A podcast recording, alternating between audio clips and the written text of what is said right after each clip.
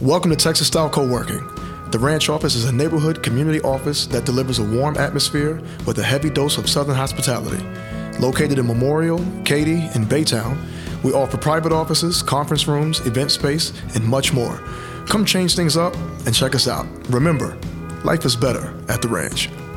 ESG Energized audience, it is January of 2024. I'm very excited to have joining me on the show Dr. Joe Batir, who is my colleague at Oil and Gas Global Network, and he is the host of Energy Transition Solutions podcast. Dr. Batir, welcome to ESG Energize. Thank you for having me. I am excited to be here and excited uh, to have more conversations with you, my esteemed colleague. and usually we're in person, yes, but here we are on the computer talking hundreds of miles away. Because, dude, I cannot go outside. It's freaking 20 something degrees out. This is Texas, man. Like, what the heck? Yeah, it is. It is so cold right now. And but and you've and you've got a little one running around in the background because there's a snow day. Yes, exactly. A a snow day. Although there's there's little to no snow, but it is so cold that they actually canceled school because they don't want to make children stand outside in the cold waiting for the bus. Yeah, because so we just don't know how to are. do that in Texas. We don't we just can't. Yeah, yeah. I I remember uh, just a short anecdote here. We we had a a recent trip up to Alaska. It's winter in Alaska right now. Winter here too, and and my colleague couldn't find a jacket that seemed to be warm enough and they ultimately needed to borrow a jacket from a friend who used to work in the North Sea who was used to living in Nordic countries, yep. higher latitudes, and had this jacket that supposedly was a negative 50 jacket. And even that was kind of laughed at by the locals in Alaska, in, in Fairbanks. Yeah. so, so take that, idea, Norwegians. yeah. And, and just the idea of being able to go and buy a coat right now, like even if you could buy a coat in, in Dallas or Houston, it's probably not going to be warm enough for for this kind of weather. Yeah, exactly. Exactly. Yeah. Lord have mercy. So, um, yeah. but here we are. I see you've got you're sitting in in the comfort of your home. I'm wearing a sweatshirt. Yes. You've got on a a vest, an a vest, insulated yes. vest there, and and your uh, your bow tie.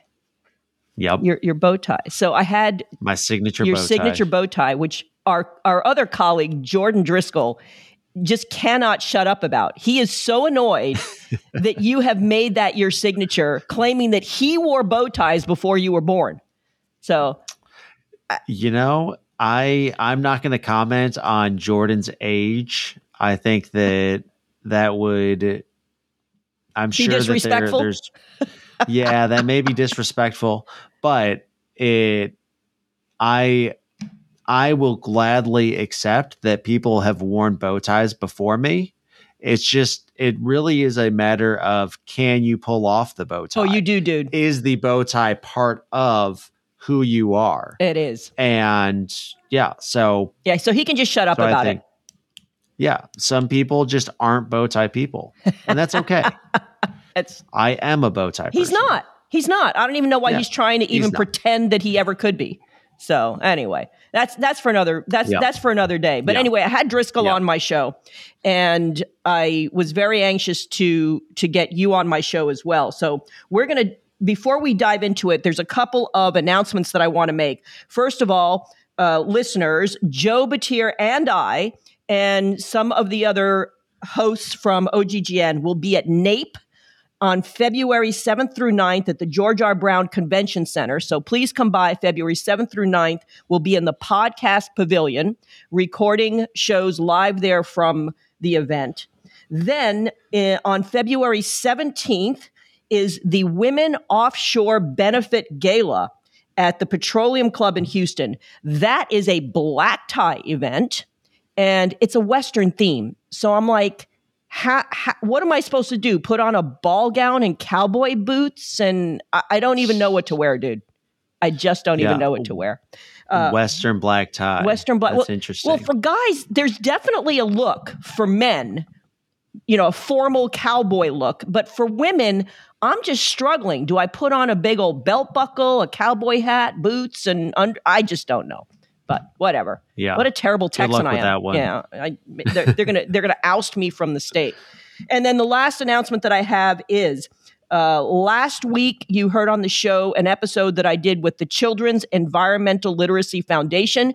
We support them here at OGGN. They have this year's student symposium on March 6th at 10:30 a.m. at the Hess Tower. And to remind you, CELF, Children's Environmental Literacy Foundation, goes into schools and provides education for the teachers to equip their mm-hmm. students with scientific tools to study the environment and to really ask the right questions. It's a brilliant organization. So their symposium, which is the students, it's kind of like a science fair where the students hmm. present mm. the projects they've been working on. We were there, we recorded live last year. It was absolutely brilliant. These children will blow you away. And the dedication of their educators that are right there with them, just beaming with pride. It is a wonderful event. So that'll be uh, March 6th, 1030 at the Hess Tower. So now let's let's dive into it.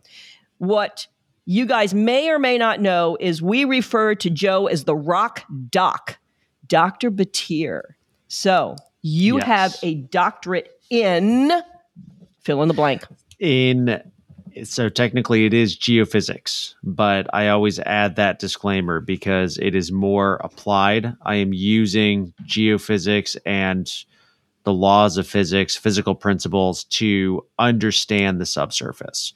So I am not I'm not really a physicist and not even a geophysicist. I am more applied applied learning and applying those learnings to rocks. To rocks and the rocks beneath our feet. Well, I, I've, I've got to tell you that I'm incredibly uh, humbled because that had that for me would have been incredibly tedious had I needed to study that. It was for my child too. As you know, she's graduating this year with her petroleum engineering degree from UT. And she's just like, Mommy, these rocks all look the same. And she'll send me pictures, right? When she was doing geo, she, and she was send me pictures of all these different rocks. And she says, they all look the same. Now, I didn't think they looked the same, but to her, so, uh, you know reservoir engineering geos that all that that's not the path she's she's going on graduating so. Yeah. So well I, I i definitely feel you there because it is one of those geology is is one of those things where there are these little small minute changes. And those minute changes can change your definition of a rock type. And especially today as you're doing something like a petroleum engineering degree, as you're going into what is currently the the age of unconventional shale, if you're going into into oil and gas, onshore oil and gas, then those rocks, when we're talking about variation, it is it is first off the the components are all super super small at those those mineral grains and the variation is almost like looking at the best example I can give is whenever you're trying to change like your grayscale on on some PowerPoint you're making, you've got jet black and then at the bottom you've got like a gray. That right there is your variation between a a monster gusher well and a dry hole. Okay. Just changing the shade of color you can start seeing, oh, that shade of color actually means this part has X amount more sand in it. And that sand means it's going to be able to produce more oil. Or this amount or this color means that this is pure, true clay. And that clay you're not going to be able to, to get into. So when she says all the rocks look the same, it is possible that they they for for anybody who doesn't look at rocks all day, they could look the same, but be completely different. Aha. Uh-huh. Okay. I know that was a big tangent. No, no, but. no. But but that's that's the reason why I wanted to have you on the show is I wanted to have this discussion on the um, a more intelligent scientific discussion and and business discussion that goes along with that, right? Because it's there's all the science, but then how do we we make a business out of it? Specifically around uh, your field of expertise and geothermal, because your show is energy transition solutions, and my show is around sustainability, which energy transition falls underneath that, right? So I, uh, it was yeah. important for me to have you come on, and so I I love those those sorts of of tangents. So first, before we go any further, what is your day job? So my day job, I am the geothermal lead for Taverra. Taverra is a consulting, technology development, and training company and we we do all things subsurface. Our name Taverra means ground truth. So our our goal, our mission is to bring ground truth to our clients to help them really understand what they're looking at in the subsurface and how they can best utilize that. Now, I say all that because my role is geothermal lead, but we also work on CCS. We also work with with traditional oil and gas, trying to make all of these operations the most productive they can be, which is ultimately the best the best thing for the environment. The more energy you can produce from a single well, or the more C, CO2 you can pump into a single well, the better it is. Okay, so I think I know where the whole geo component fits in, but I want to make sure that I'm probably just know just enough to be dangerous. I want to make sure that I understand how this is all fitting together. So, why am I going to hire a geophysicist or somebody who is a uh, applies this knowledge and expertise when I am doing a CCUS project? So think about a CCUS project as it's almost the opposite of an oil and gas project. In an oil and gas project, you have oil or gas, it is in the subsurface and that is in the pore space and you want to pull that out. Right. And so you need to so understand to, the rocks so that you yep. can you know how to pull that where it is and how to pull it out. Exactly. And now for a CC the CCS project, so the utilization part would all be would all be surface side or technically uh, enhanced oil recovery. So we can say CCUS to understand how much carbon or CO2 you can pump back into the ground because that's that's what a sequestration and storage project is is you're taking carbon now you are pumping it into the ground. Where is that going to go it's going to first and foremost and predominantly be in the pore space so you have to understand the reservoir you have to map out the reservoir you have to understand the rocks, the rock types, the amount of pore space, and then how that how that formation is going to react with you pumping a bunch of CO2 down into it. Is it going to expand? Is it going to start having chemical reactions? Is it and this is this is the biggest challenge and the biggest concern is that going to cause any type of induced seismicity or or leakage of the CO2 back into the surface or or layers above, which which could be that in itself could be a, a major environmental issue. Obviously. So those aspects are are all things that geologists and geophysicists and geomechanicists that's what they're looking at. They want to understand what's going to happen what can you what is the void space in that reservoir and now what's going to happen once you start pumping CO2 into it. Do we have so we've been reading a lot about this and of course there's always two camps. There's people that are like yeah, this is a great opportunity for us to explore uh, the technology needs to be advanced more, and they talk about it in a very positive light that, yeah, this is something that we need to c- continue to invest in. But there's the other side that argues two main points that I keep seeing and having discussions around. And one is is that the cost is ridiculous, and we could be spending money um, a lot more effectively in other in other ways. But the the main one is that there is an environment, the environmental and the the seismic, as you said, um, implications of all of this.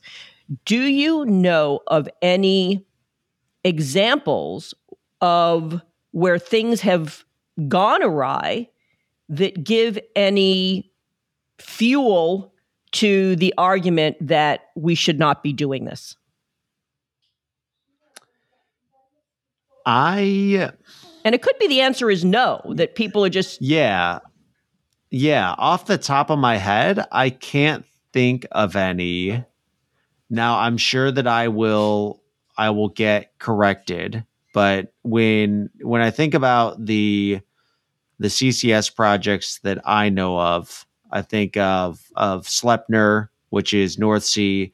There was a major project uh, offshore west west Western Australia, and then in the U.S. there is a a class six well in Decatur, Illinois, of all places, the Illinois Basin, where my grandma lives. and then that's the important part. that's the important part. And then also uh, there's a a test facility up in Canada. Those are the ones that I am am keenly aware of. There was just a well approved that was that was approved in California, another class six well. So there's the I, I say all of that because there's not a very large data set when we're talking about CO2 being injected in the ground as as with the primary goal of carbon storage. But given this small data set, there are there are no there are no examples that come to mind of of catastrophic failures. Okay, so what you've done now, I will I'm going to add I'm going to add one caveat there. Go. That with the I think it is um, Mammoth Lake, Mammoth Hot Springs. There is a a geothermal plant there, but the natural the natural volcanic system has spots where because CO2 is heavier than air. When there is a lot of CO2 coming out of the ground and there's not enough wind and and not enough thermal movement of the atmosphere, that CO2 will p- pool. And you can find sections of dead trees where there is a, an increase in geothermal activity there's pooling of CO2, and then plant life and animal life dies in that spot. And so the idea of a pool of CO2 getting to the surface and pooling, that is a it's a serious concern. Okay, so let and me make so sure it should not be taken lightly. But let me make sure that I understood exactly what you said. Mammoth yep. Lake is a naturally occurring uh, phenomenon in in yep. that where we can see what the effects of the pooling of CO2 would be. It is not yeah. uh, something, a, a, a man made situation gone wrong with us trying to, to inject CO2 in the ground. Okay, so you have now Correct. Uh, walked brilliantly into my trap of showcasing, right? Because everybody knows I'm like the oil and gas person that stands up and goes, Yay, oil, right? um, which which is to say, nobody, no company is running out there and just taking CO2, capturing CO2, and shoving it in the ground. This is not being done uh, without a lot of study, uh, technology, proper planning, a lot that's going into this, which requires people like yourself, Dr. Batir, that have the knowledge and expertise to pull these things off. These are highly technical yeah. problems and that have been solved before they're moving forward. Yeah, they are they they are being solved and actively being monitored as they're being moved forward. Really the in order to do any type of injection, you need either a class 2 well or a class 2 well for any kind of I, I call it regular injection but a class six well for specifically CO2 injection for storage. So there are there are checks and balances in place and and a process that you go through in order to be able to do any type any of these types of operations. Fantastic. Okay. So let's now come back to we went on a little bit but a very relevant tangent on the topic of uh, carbon capture but let's go back to the topic of geothermal power geothermal energy as a viable option in the renewable energy space within the within the energy transition i would love to yeah. get the high highly educated, intelligent description of the use of geothermal energy in, within the context of the energy transition. Yes. What Finally, is it? I get my soapbox. That, there you go. there you go. so I I like to start off with I I am in all of the above solution guy. I do think that that in order to have a reliable, resilient, sustainable grid, we are going to need a diverse grid and a diverse energy basket. With all of that being said, I think the I think geothermal is the foundation of that in that geothermal is the is the baseload electricity generation geothermal is the heating and cooling option for for decreasing our our grid needs. And geothermal and the the concepts or the the the engineering and technical know-how of geothermal energy production is will also enable ultra long duration energy storage in the subsurface using thermal energy storage in in traditional saline aquifers. Okay. So geothermal very it can become a major component. You used the words, maybe you didn't mean to, um, base load. Yep. So are you, have you, are you going to get any of my listeners screaming at their radio uh, or their radio. Nobody listens to the radio. Uh, list, screaming at their into their iPhone. See how old I am? Um, screaming in, into their to at their iPhones uh, that no, this guy's this guy's got it wrong. Geothermal is really not that significant. It's just some sort of yeah, another one of these side things that that's going to add to the energy transition. Yeah, so there's there's two aspects to that that I would comment on. First, base load as the definition is it is something that is greater than 80% capacity factor. Geothermal can be on on average geothermal is 90%. So it is up in that power plant is up and running 90% of the time. Okay. And some some of those some geothermal plants will be running 95 to 96%. The only time they're down is really for for planned maintenance. So it is a Okay. And that's traditional geothermal electricity. So it can be a base load electricity. The the the other question of is it a significant opportunity? There are multiple different studies looking at different components of geothermal. I'll just highlight the the electricity portion, the electricity portion within the US alone, there there are estimates and goals to get to to to 60 gigawatts by 2050 of geothermal electricity.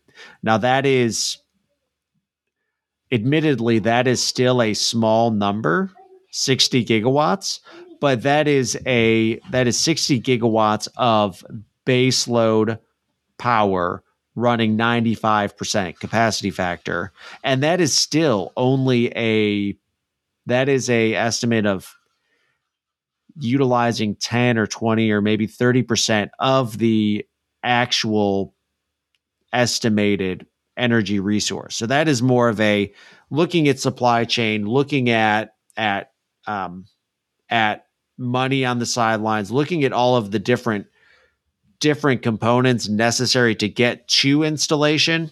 This is what we want to get to. That doesn't mean that's the limit. The limit is is essentially limitless. If you look at some of the different studies out there that that show there's actually limitless geothermal energy in the ground. But the um where was I going with that? So there is a significant resource to put online. And the last comment there is that we're talking about 95% capacity factor.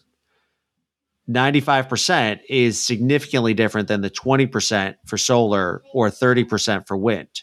So we are essentially putting three to four times the amount of usable power on the grid compared to wind or solar.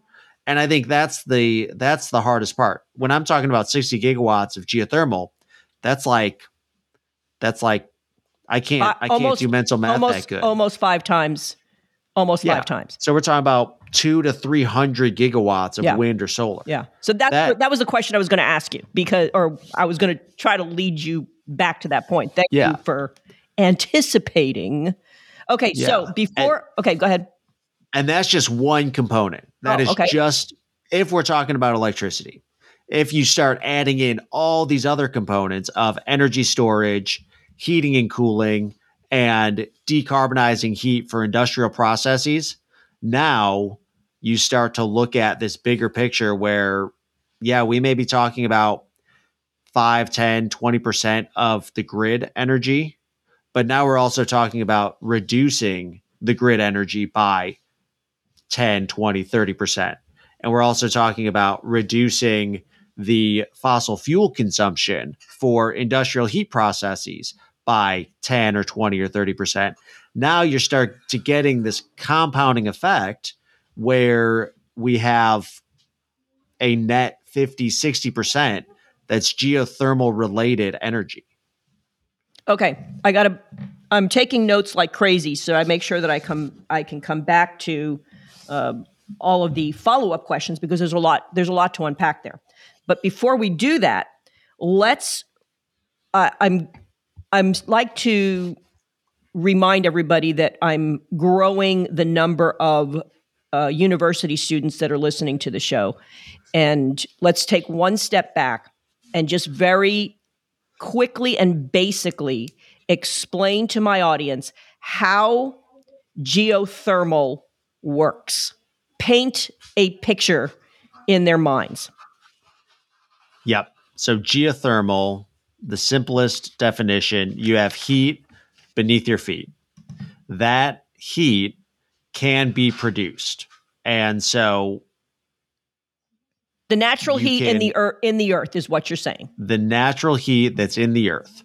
You drill a well, and you essentially produce a a brine, a hot hot salt water, produce that out, and depending on where that is in the temperature re- where it is temperature wise, you either take it, you run it through a heat exchanger, and you use that to either heat your home or you use it to heat heat uh, pools or or any type of large buildings. So that's direct use heating.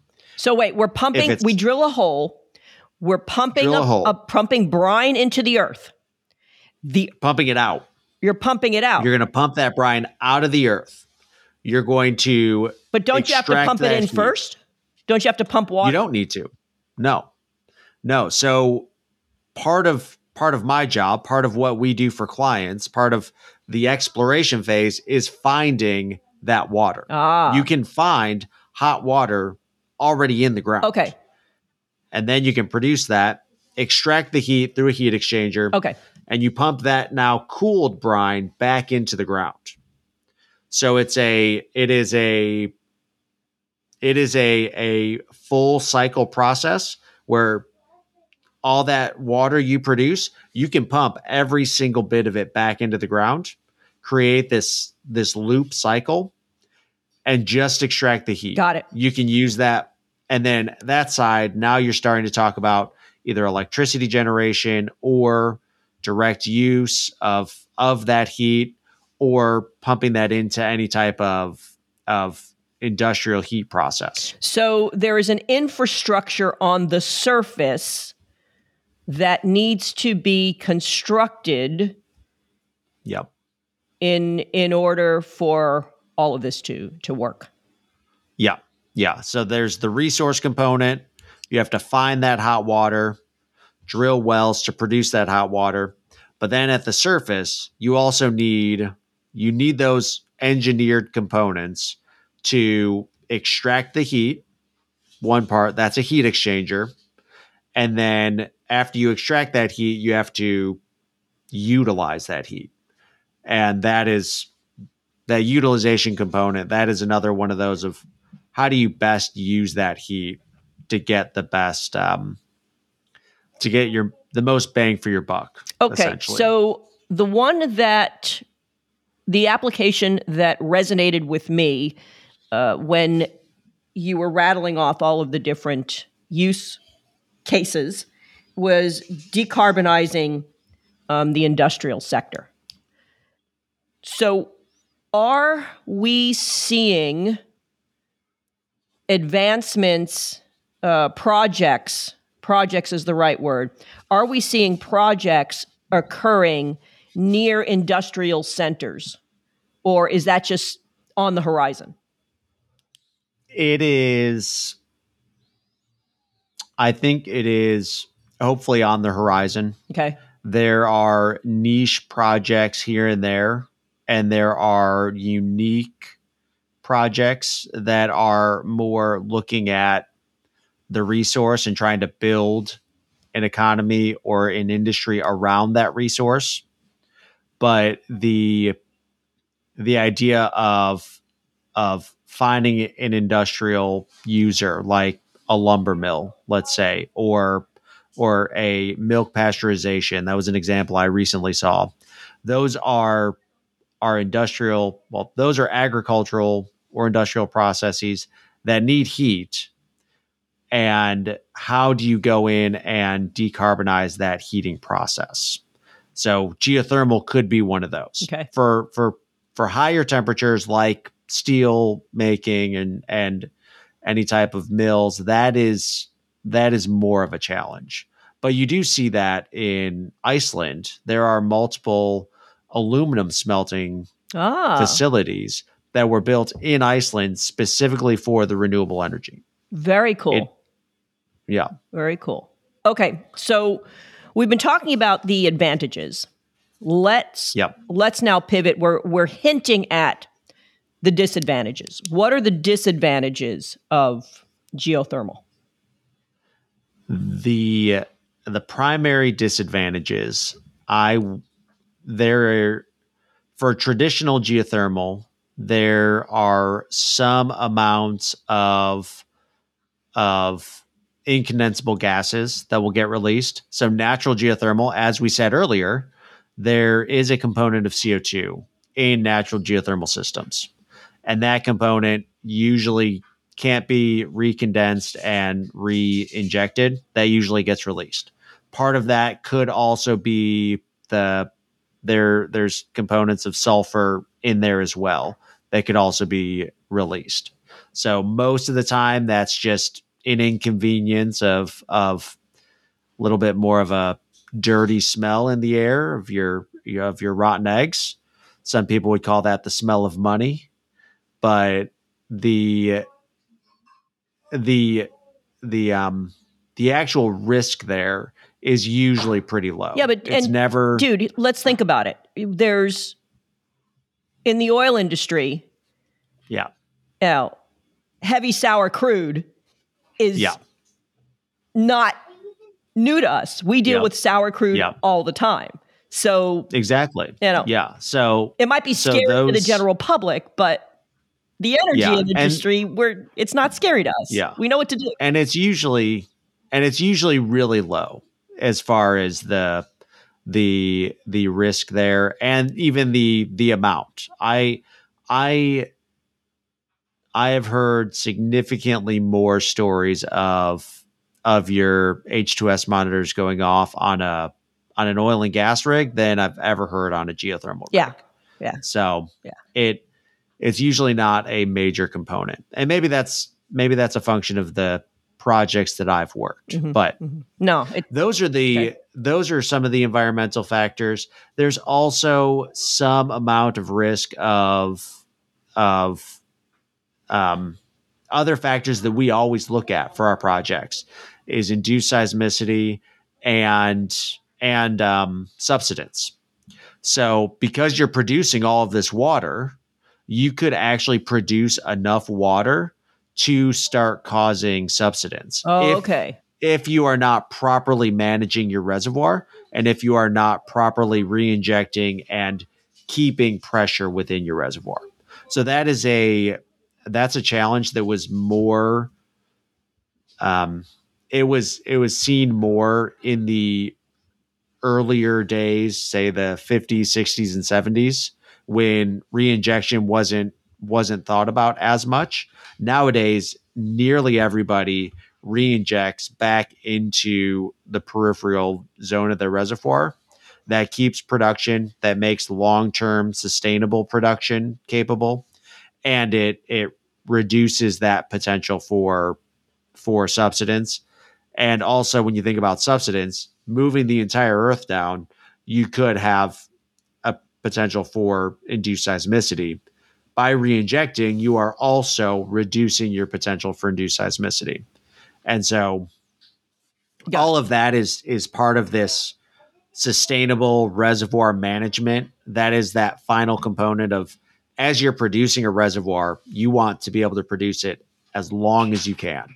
And so having real time and active monitoring taking place and continually updating and keeping track of your reservoir through numerical modeling those are all very important components okay so just like we talked about on the the carbon capture storage uh, discussion n- none of this is being done willy-nilly there's there's a lot of advanced thinking. As a matter of fact, you and I are both very familiar with uh, Professor Jeff Tester at Cornell University and the project that they have uh, at Cornell, where they've they're leveraging geothermal to heat that beautiful, uh, beautiful campus in Ithaca, New York. Which, by the way, I looked up the temperature in Ithaca today, and it's the same as here in Houston, Texas. I'm like, what the heck is going on? But anyway, that's just a side note.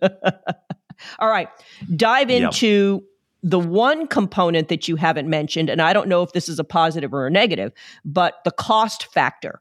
So I think that uh, maybe we we have to go away and, and do the math on this. But you talked about how we want to at by 2050 we want to get to 60 gigawatts of geothermal power. What is the cost of geothermal projects in in in its entirety to, to produce a certain amount of of power in comparison to other renewable energy uh, sources like wind or solar? Yeah. So when it comes to the the cost, there's right now it is more it it it can be comparable because areas and th- I guess this is one thing we didn't mention earlier is that that geothermal today, traditional geothermal is is location dependent in that most of it is around the ring of fire. Yeah. Think of where you've got volcanoes. That is where you've got active geothermal systems. That's where people are producing geothermal today. So, in those areas, the costs can be anywhere from from 30 to 50 dollars a megawatt hour all the way up to 150 dollars a megawatt hour. Okay. it really just depends on where you are how much it costs to, to build these and and the the understanding of the system just various components. But in the US it new projects come online when it is economic for them to come online. So there are projects that could be as low as $50 a megawatt hour. Some of them that were built in the 80s during the oil embargo, they were getting power purchase agreements of of something I think the the highest I heard was they were getting two hundred dollars a megawatt hour. Oh wow! Selling into California, so I I may be wrong on that number, but it was something that was like, okay, yeah, that I can make any project work for that price. Yeah, right. So that is that is traditional geothermal. Today, for where we're going, this idea of geothermal anywhere or enhanced geothermal systems, where now you can start drilling, drilling to the temperature, creating your reservoir and producing it. That is right now, those are are I don't have hard economic numbers for them, but the DOE has they've been doing these uh, these DOE Earth shots. So the idea of getting renewable energy to an economic level. One of them for hydrogen is they want to get to one dollar a kilogram to produce green hydrogen. Yeah.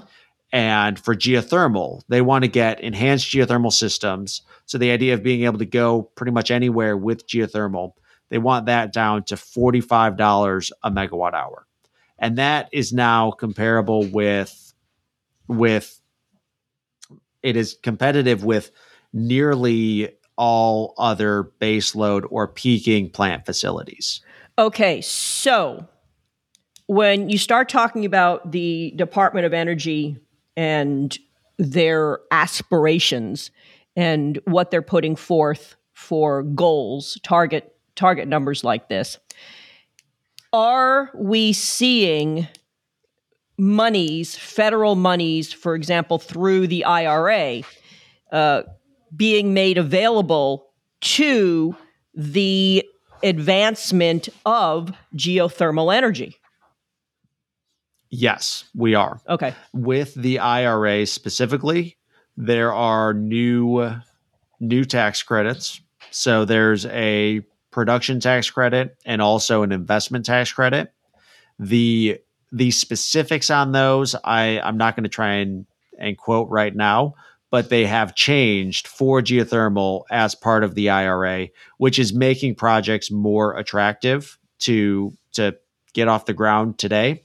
And then you also see money coming through the DOE and the Geothermal Technology Office for advancing advancing enhanced geothermal systems. One of the projects I'll highlight is Forge, which stands for Frontier Observatory uh, for Research in Geothermal Energy, and that one is it's in Utah. It's all about understanding how to make an EGS system and do it in a practical way.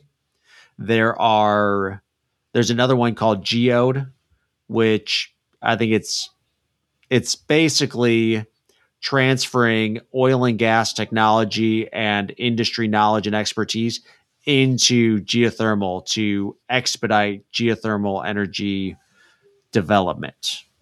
And then those are the two that I'll highlight. I, I'm not going to highlight the Cornell project because you already have, but it also is in a different program that is it's still utilizing all of the same ideas, technologies, and and know-how, but it's looking at it from a different angle. So so that's a long-winded way of saying yes. Money is coming in for geothermal. I think there is additional money coming in. I would say there needs to be exponentially more money for geothermal. Okay. And are we seeing so uh, first a, a, a, question and then a follow up comment, which I think is really important um, for our younger generation. But are we seeing? And I have not. I've not heard. Maybe just because I haven't been paying attention. You would pay attention, but we're we're continuing to see in the news uh, companies like ExxonMobil investing the huge dollars into their their carbon capture program. Are we seeing anything similar to that coming out of the big boys for geothermal or are they just not focused on it? I haven't seen anything. Yeah, so the the biggest comment that I could make on that is probably if you look at the the public announcements coming from Chevron. Okay. They have partnered with companies. They are investing into geothermal projects. They have reinvested into traditional geothermal projects in in I'll I'll just say outside of the US in international areas. Mm-hmm. So you can see it coming from them. From a from a larger perspective and other major investments, and I, I, guess the other one is Oxy. Oxy was recently awarded funding through one of these projects, one of these DOE GTO projects to do a a pilot study. And so yes, you're starting to see some movement, but it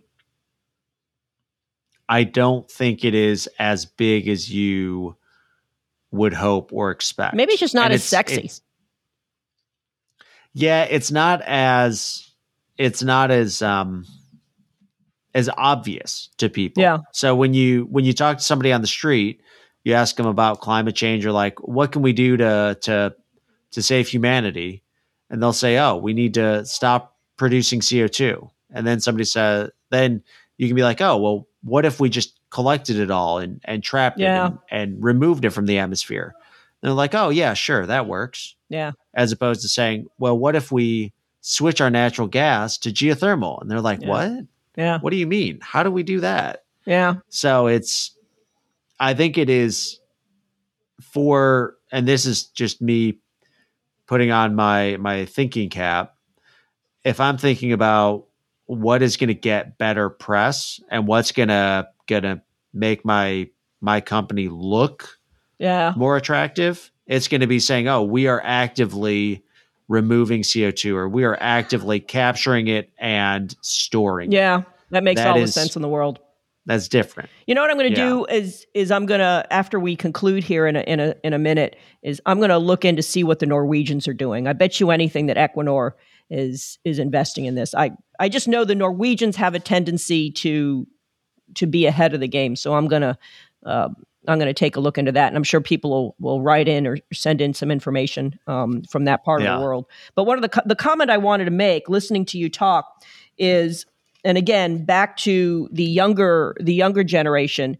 Um, I remember a few years ago, there were young people, not that long ago, maybe five years ago, that the younger people that were coming out of college that had with geology degrees, uh, thinking that they were going to go to work in in the energy sector, were just they were just no jobs available. Even people that had been working for 10 years being laid off because you know our industry was in a downturn.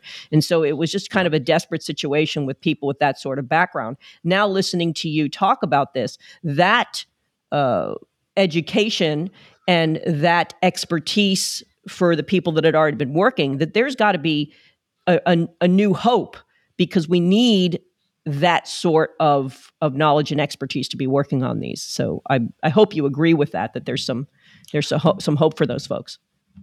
Yeah, yeah, I absolutely agree with it. I think it there is. I like to say that the the the answer is the subsurface because everything we've just talked about CCS, pulling and storing the carbon that's in the air out of it, and energy storage and and natural energy. All of that is still in the subsurface, and and even think about as we produce natural gas and oil as as the transitionary fuels that get us to this this future this net zero future or true zero future whatever whatever future it has there is still going to be oil and gas that is going to be a part of it at in some capacity so really the everything's coming from the earth except for except for everything that came from the sun that that that is now in the earth. I digress. I'm starting to ramble. The the point here is that geologists, engineers, and and specifically reservoir engineers and geotechnical engineers, all of those are going to be necessary for for producing the energy and the raw materials that we need as we continue to continue to have society. Yeah. Yeah. And and to to develop in in different directions. So Joe, I'm going to yep. ask you to do me a favor. Ken, would you be willing to to come back on and talk a little bit more about these things uh, in depth and, and beyond just the geothermal and and share with my listeners what you're seeing on the Energy Transition Solutions podcast. So every once in a while, I I mention to my listeners to to tune in to to your show. But I'd love to have you come on and we could just do uh, a discussion, a whole show on what you're seeing on your show, some of the other uh, energy transition uh, insights that you've been gathering um, since since you started your show, how things have been evolving. I'm wondering if you'd be willing to come on and and share that knowledge and expertise with with my audience. Yeah, absolutely. I I always enjoy talking about it, so I will gladly join you again for another show. Um, fantastic, Joe. I I could probably sit here all day and ask a million questions, but I think my listeners are not tired of listening to your voice, but they're definitely tired of listening to mine at uh, 52 minutes and counting here. So thank you very, very, very, very much for finally uh, coming on my show and sharing the knowledge and expertise from the rock doc himself. Well, Delfina, thank you so much for for inviting me and having me on your show. It's been a lot of fun. And always, always a pleasure to talk to you. Well, same here. And we'll see you on the next one. Join us again next week on the ESG Energized podcast, a production of the Oil and Gas Global Network. To learn more, go to oggn.com.